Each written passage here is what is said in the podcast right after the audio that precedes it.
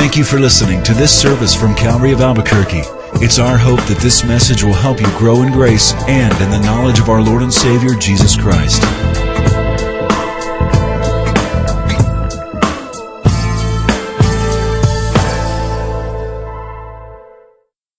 Let's pray together.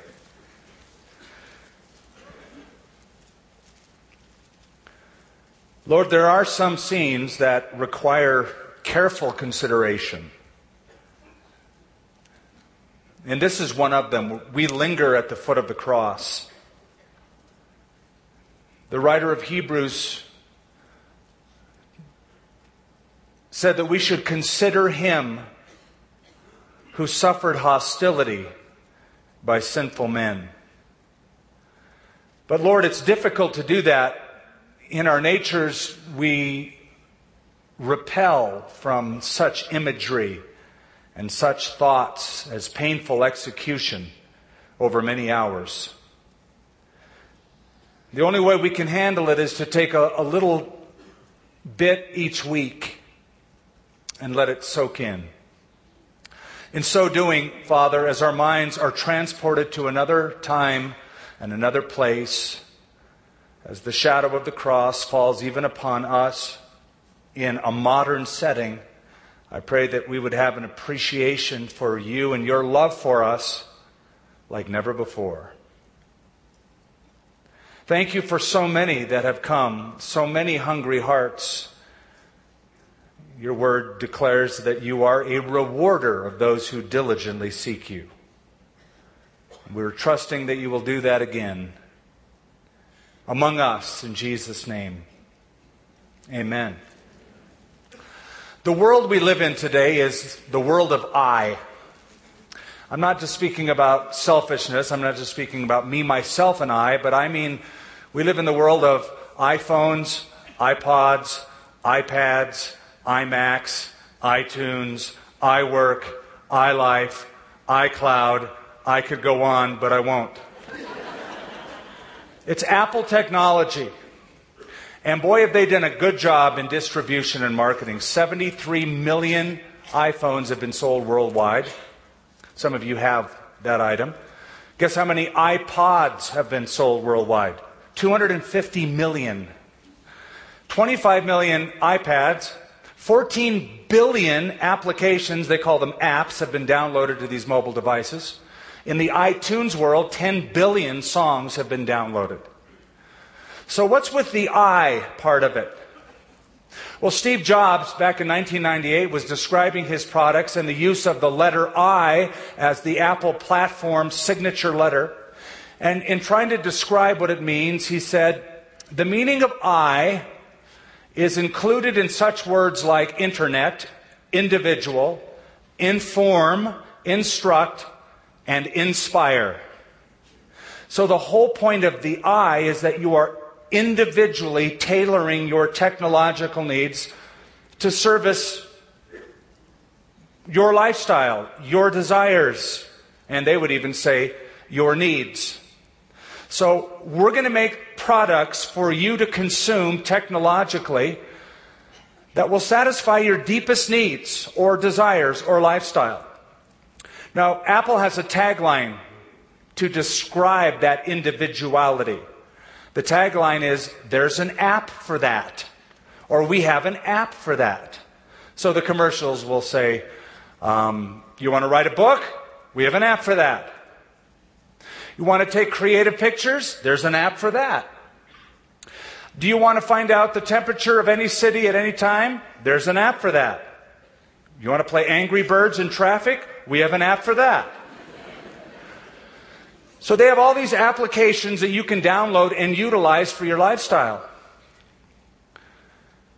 But technology is unable to meet our deepest needs.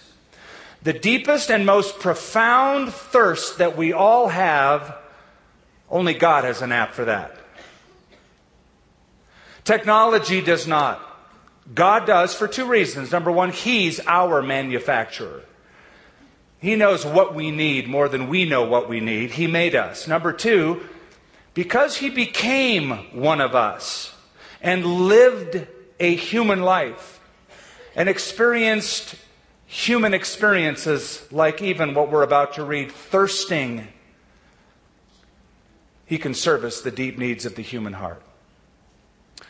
Again, we step into the scene of the cross. We look at verse 28 and 29, which records the shortest of the seven statements that Jesus made on the cross.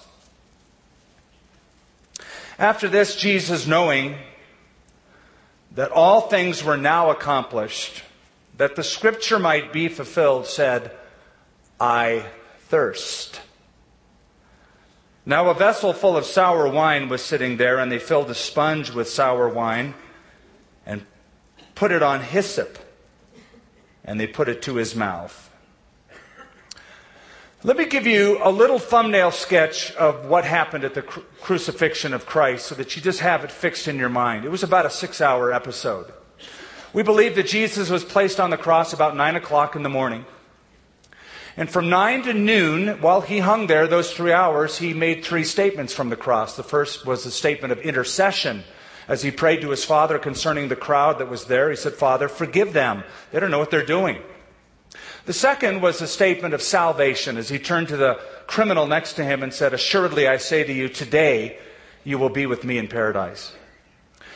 The third statement was a statement of affection and provision. That's one that he gave to his mother that we read last week as he saw Mary at the foot of the cross and John, that's who we presume was the disciple whom Jesus loved. Jesus looked down and said, Dear woman, behold your son. And then to John, Behold your mother. After that, around noon, a pervasive darkness covered the land. There was silence on the cross. Jesus said nothing except perhaps one statement that broke the silence. It was a cry of separation as he said, My God, my God, why have you forsaken me? The last three statements were after that three hour period of darkness, just before his death, he uttered three things I thirst, it is finished, and then finally, Father, into your hands I commit my spirit. Those are the seven sayings of Christ while he was hanging on the cross when he died.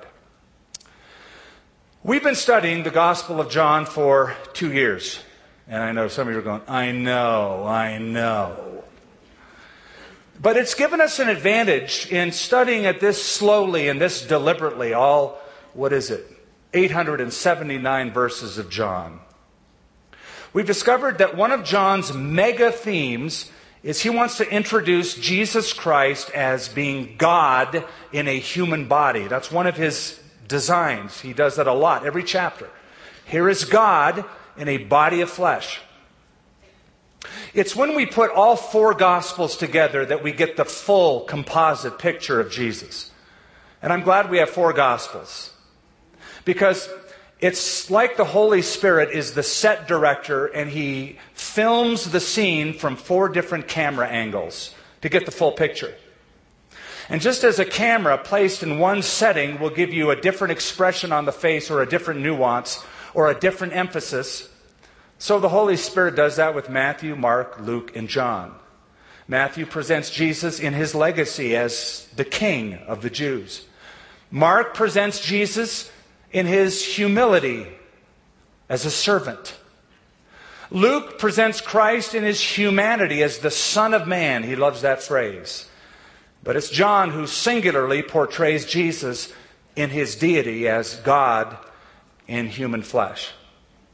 And even now, when we come to this fifth statement of Christ hanging on the cross, I thirst, we see a mixture of humanity and deity, of human suffering and God being in control in his sovereignty. We're going to look in these two verses at three things I want to draw your attention to. We want to look at what Jesus knew, what Jesus said, and what Jesus did. Those three elements comprise this message I thirst. Let's look at what Jesus knew. Verse 28. After this, that is, after Jesus gives Mary into the care of John, after this, Jesus, knowing that all things were now accomplished, that the scripture might be fulfilled, said, I thirst. Something else that we've discovered, have we not, in going through the Gospel of John, is that John wants us to realize that Jesus knew everything. He was fully aware of everything around him, that he displayed the characteristics of being omniscient. He knew stuff. He knew what people were thinking. He knew what motivated people when they came to him. He knew what time it was on the redemptive calendar and what God's plan was at all times. He knew it all. Let me throw out a couple examples. John chapter 2, Jesus performs miracles. We're told that many believed in him when they saw the miracles that he did. But, John writes, Jesus would not commit himself to them because he knew all men. And he knew what was in man. In John chapter 6, we're told that Jesus gave a message that was a pretty tough message to listen to. And some of the disciples among themselves were complaining. And they said, Boy, that was a tough, tough message to understand. Who, who can get that? They complained. It offended them. The Bible says Jesus, knowing that his disciples were complaining, went over to them and said, Hey, hey, does that offend you what I just said? Well, it'd be tough to hang around a guy like that, wouldn't it? Always knew what you were thinking and would call you on it when you thought it. In the 13th chapter of John, it's the Last Supper, it's about to begin. John begins the chapter, and Jesus, knowing that the hour had come for him to depart this world and go to the Father, he knew exactly what time it was on the redemptive calendar. In that same upper room in John 16, Jesus makes a statement that made the disciples go, Huh? He said, A little while and you see me no more. And again, in a little while you see me. And they went, Huh? They didn't get it. It says Jesus knew in himself that they went, huh? Didn't say that, but he, he knew that he knew that they wanted to ask him about that. So he said, You're wondering what I meant by that, aren't you? And he told them. He knew that. And then finally we get to chapter 21, which we haven't gotten to yet, but we will. And uh, it's after the resurrection. Christ and Peter are together. And Jesus asked Peter that famous question Peter, do you love me? He asked him three times, remember? The third time he asked him the question, Peter said, Lord, you know all things, and you know that I love you. It took Peter a long time, but now he figures it out. You know everything. It's one of John's themes. Here is Jesus, he knew everything. He was fully aware of what time it was and what is happening and what people's motives are and what they're thinking. So here's Jesus, even on the cross, knowing that all things are accomplished, meaning every single thing up to that point in redemptive history have all been lined up and accomplished, except one scripture is left unfulfilled. And that is Psalm 69, verse 21. And so we're told that the scripture might be fulfilled, he said, I thirst. Okay. Pause for just a moment. Step back from the cross. Because as you look at the crucifixion of Christ, you can look at it from one side or another. Please look at it from both sides simultaneously. See, there are two sides of it. There's the human side, there's the divine side. There's the human responsibility, there's the divine action. From the human viewpoint, this is a mistrial. This is a misjustice happening. Uh, this is men plotting and hating, and Judas betraying, and Jewish leaders lying, and Pontius Pilate cooperating with their scheme, all from a human level. But from the divine level, it was planned all along. It was God's design all along. It was predicted all along. Now, listen to what what Peter will say in Acts chapter 2 as he preaches to the Jerusalemites. And he combines these two truths. He speaks about Jesus being crucified. This is what he said Him being delivered by the determined purpose and foreknowledge of God you have taken by your wicked hands and crucified and put to death. You see how he puts two of those truths together? You're responsible for what you did, but this was God's plan all along. God's plan all along doesn't preclude your human responsibility. And both human responsibility and divine sovereignty were wrapped around the same cord as we look at Jesus hanging on the cross. I read something that I committed to memory. I'll share with you now. James Jauncey, author, writes this. He said, God will never burglarize the human will. He may want to come in and help, but he will never cross the picket line of our unwillingness. Isn't that good? In other words, here's God allowing human choices to be made. At the same time, he's behind the scenes sovereignly operating and allowing those choices to be made, though ultimately driving the car where it needs to go. But he will never burglarize the human will. He'll never cross the picket line of our unwillingness. So we have human responsibility, we have divine sovereignty. Now, that the scripture might be fulfilled, we're told in verse 28, he said, I thirst. I mentioned that scripture was Psalm 69. You don't have to turn there now, but look at it later. It's a messianic psalm. It describes the suffering of the coming Messiah, like Psalm 22 did. And in verse 21, it describes this scene.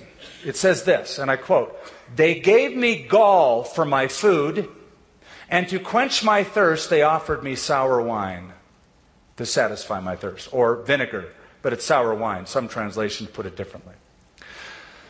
The sour wine was, well, it was just cheap wine.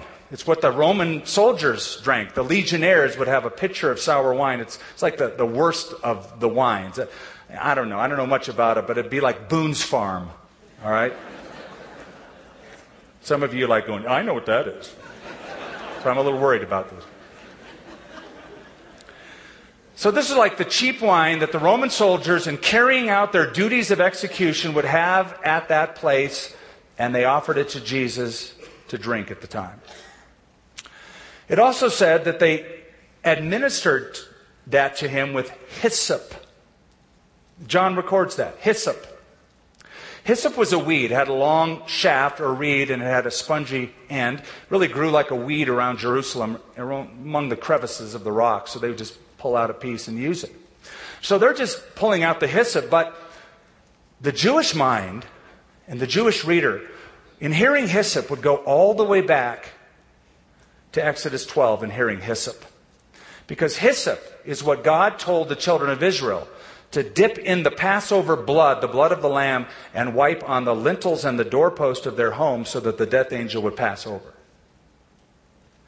Every Jewish ear would think Passover, blood, lamb, salvation.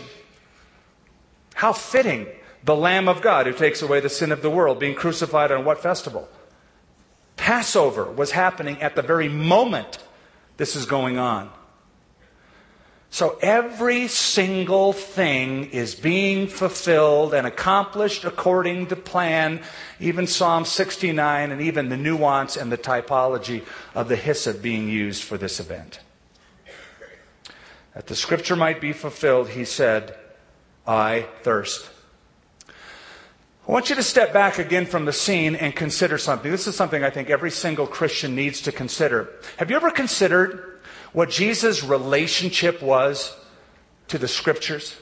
That is, what, what he said about the scriptures, how he would refer to the scriptures.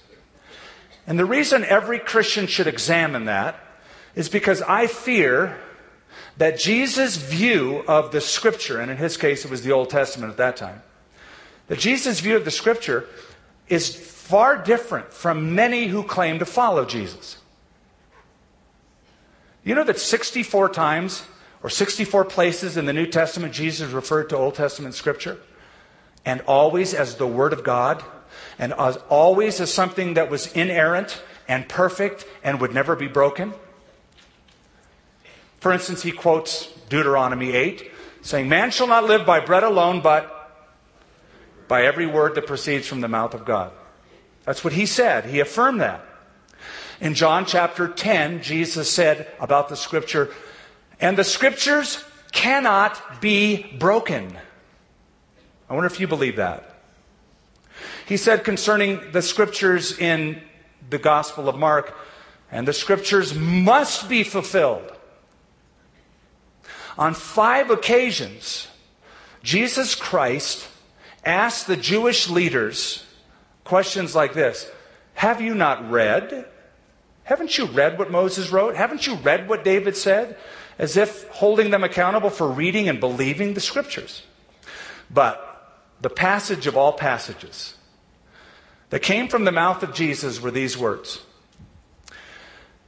Till heaven and earth pass away, not one jot or one tittle, that is the smallest Hebrew letter in the alphabet or the stroke of the pen, will pass from the law till everything is fulfilled. So you have a lot of people that say, yeah, I don't know if I really believe the Bible as the Word of God, inerrant and all that stuff. But I, love Jesus. Really?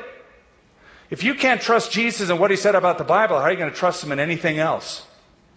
Because the one you claim to follow is one who said the Word of God cannot be broken. And incidentally, the Jesus you claim to follow in Matthew 19 said that God created man in the Garden of Eden in Matthew 24 said there was a worldwide flood that happened. In Luke chapter 11 claimed that Jonah was swallowed by a great fish. I know it's a fishy story for a lot of people, but for Jesus it was scripture.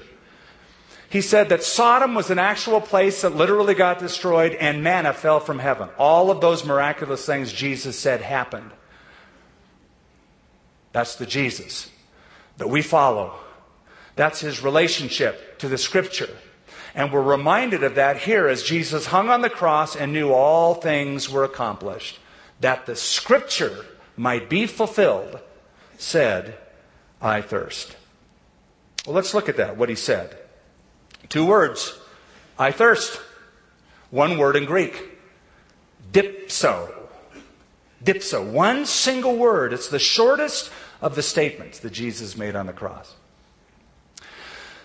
Now, when we hear those words, the veil is pushed back, and we understand something about the cross. First of all, it shows us the cross's intensity. It reminds us that victims of crucifixion went through a physiological phenomena of dehydration, intense dehydration. That the tissues of the body became emptied of their fluids, and those tissues sent messages to the brain over and over again I'm dehydrated. I thirst. I'm going to read the words of Frederick Farrar, who wrote the classic work on the life of Christ, describing what happens at crucifixion. The unnatural position, that is, of the crucified victim, the unnatural position made every movement painful. The lacerated veins, the crushed tendons throbbed with incessant anguish. The wounds inflamed by exposure gradually gangrened, that is, when the victim took several days to die. Jesus took hours. The arteries, especially at the head and the stomach, became swollen and oppressed with surcharged blood. And while each variety of misery went on gradually increasing, there was added to them the intolerable pang of a burning and raging thirst.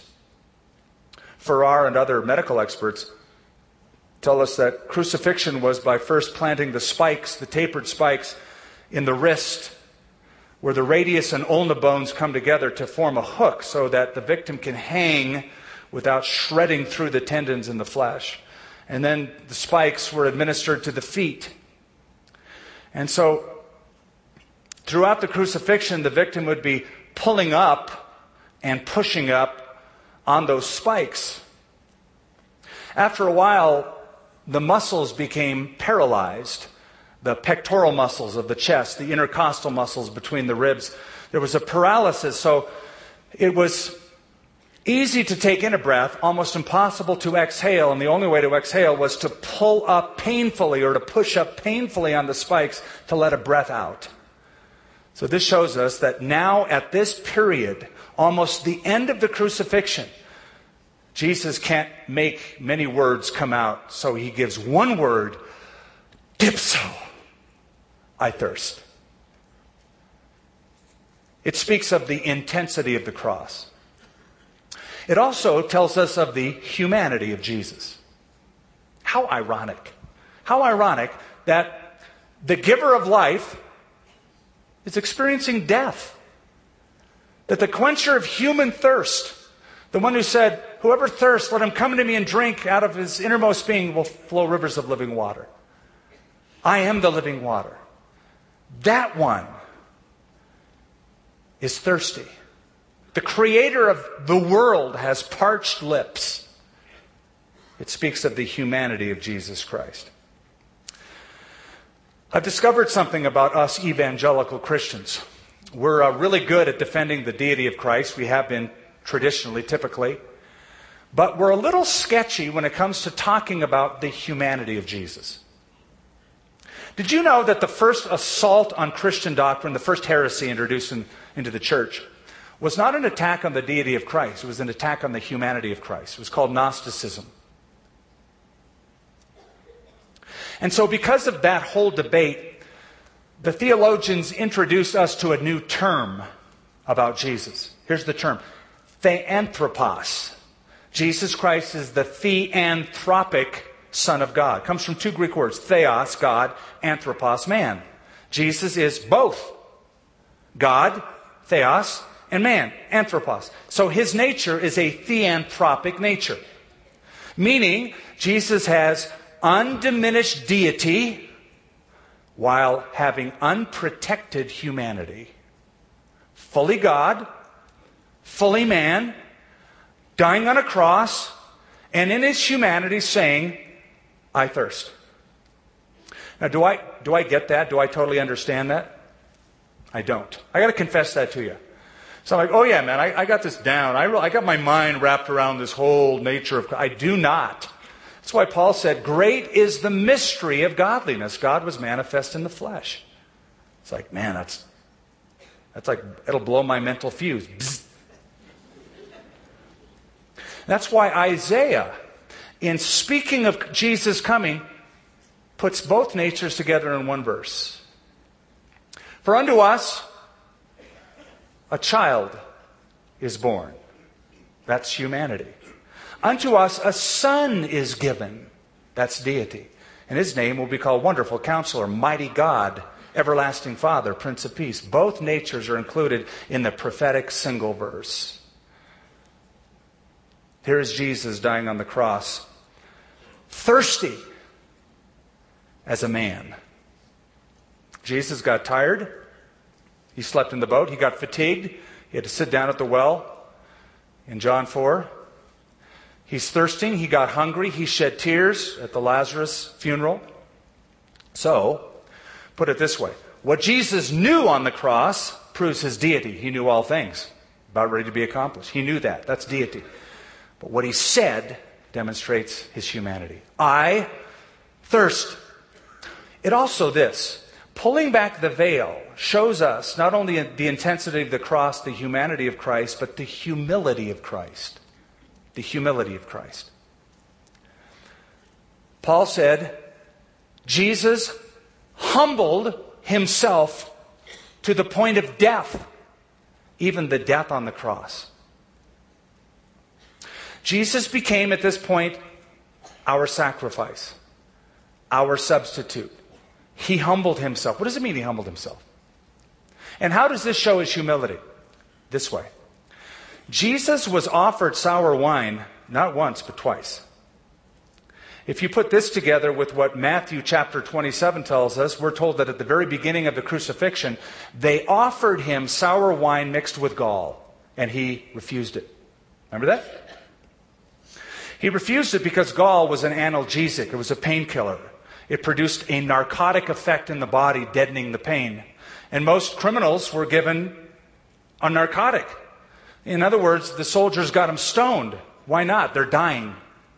It's like putting a patient on morphine before they die. Jesus refused it. He refused it. Why? Because he wanted to make sure that his senses would be undiminished so that he could feel the full wrath of God upon sin in his own body and he didn't take it. But now all things are accomplished, all things are over. So he takes the sour wine to quench his thirst without the narcotic involved. That shows his humility. In the Garden of Gethsemane, Jesus prayed this prayer Father, if it's possible, let this cup pass from me. Nevertheless, not your will, but my, uh, my will, but your will be done.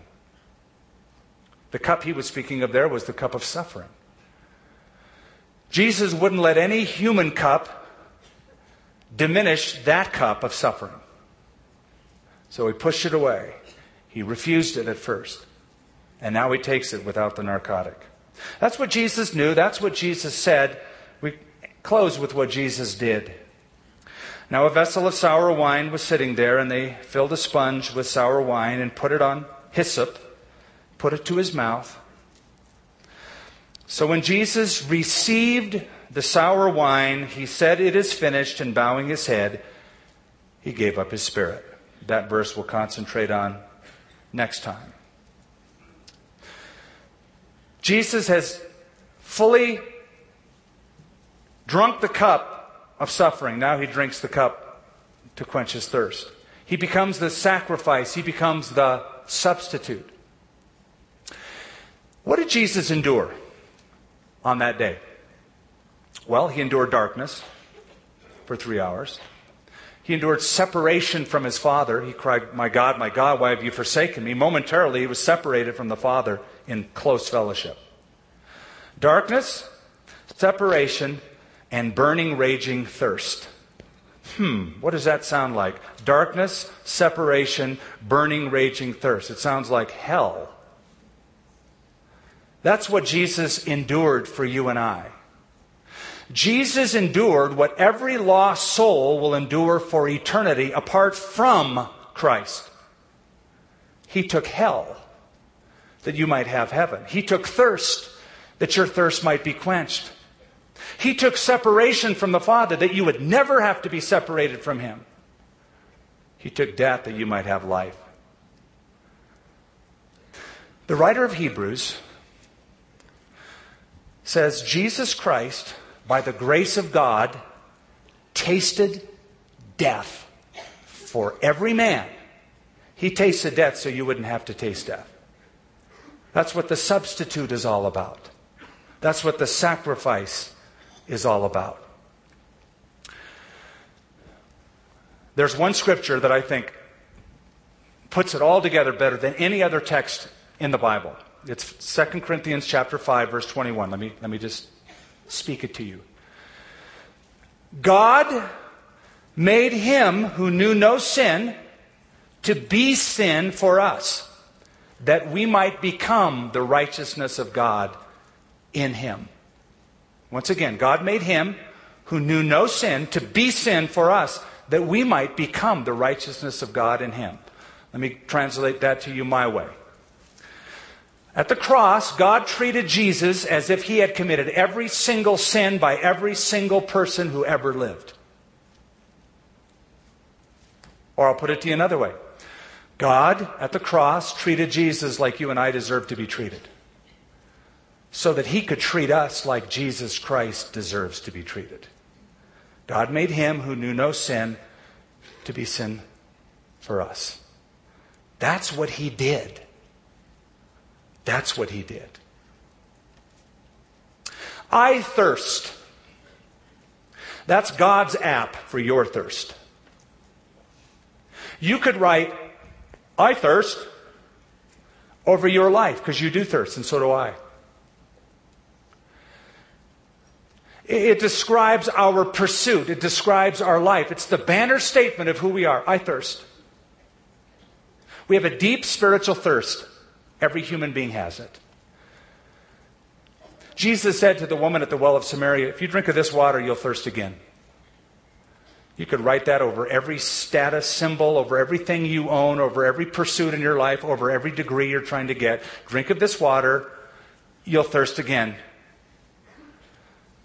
Jesus on the cross, I thirst, is his app for your thirst. He took the thirst so that you could be quenched of your thirst, spiritually, eternally. One final thing to think of as we close. It's fascinating when you think that just a few months before this event that we're reading about, in the same city of Jerusalem, a couple hundred yards away in the temple, it was the Feast of Tabernacles. The Jewish nation was celebrating God's provision of their forefathers in the desert. Every day during an eight day feast, thousands of people gathered in the temple. The high priest would take a pitcher of water down to the pool of Siloam, put water in it, walk up to the temple with a whole crowd of people, pour the water at the base of the altar, and people would shout and they would cry praises to God, all symbolic that God brought refreshing water out of the rock in the wilderness, providing for their great, great, great, great, great, great grandparents. And it was a water libation ceremony every day in the temple. On the last day of that feast, what John calls the great day, the eighth day of the feast, the priest took that pitcher down to the pool and walked up to the altar twice. Shouts of praise went up, but on the very last time, it was a time of silence. As the people would meditate on God's goodness in the past by quenching the thirst of their forefathers, but also anticipating the coming of Messiah who would eternally quench their thirst. And as they were meditating and contemplating in silence, the Bible says in John 7 Jesus stood up and cried out, If anyone is thirsty, let him come to me and drink. And all the heads went, Vroom to find out who just said that. We're meditating. This is like church. We're supposed to be quiet. And he cried that out. And the people looked at him and he made that promise. He said, For out of his innermost being will flow rivers, torrents of living water. You know what the last invitation in the Bible is? The last invitation. Whoever is thirsty, let him come and drink of the water of life. Our substitute died and was thirsty so that you and I would never have to be.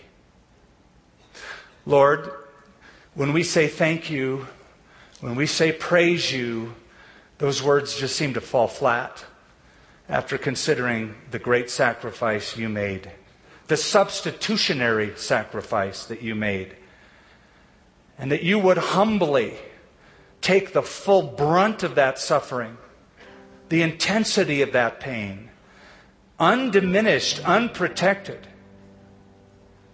so that we would never be separated, so that we would never be thirsty, so that we might never die eternally, so that we might never experience the hell that you did.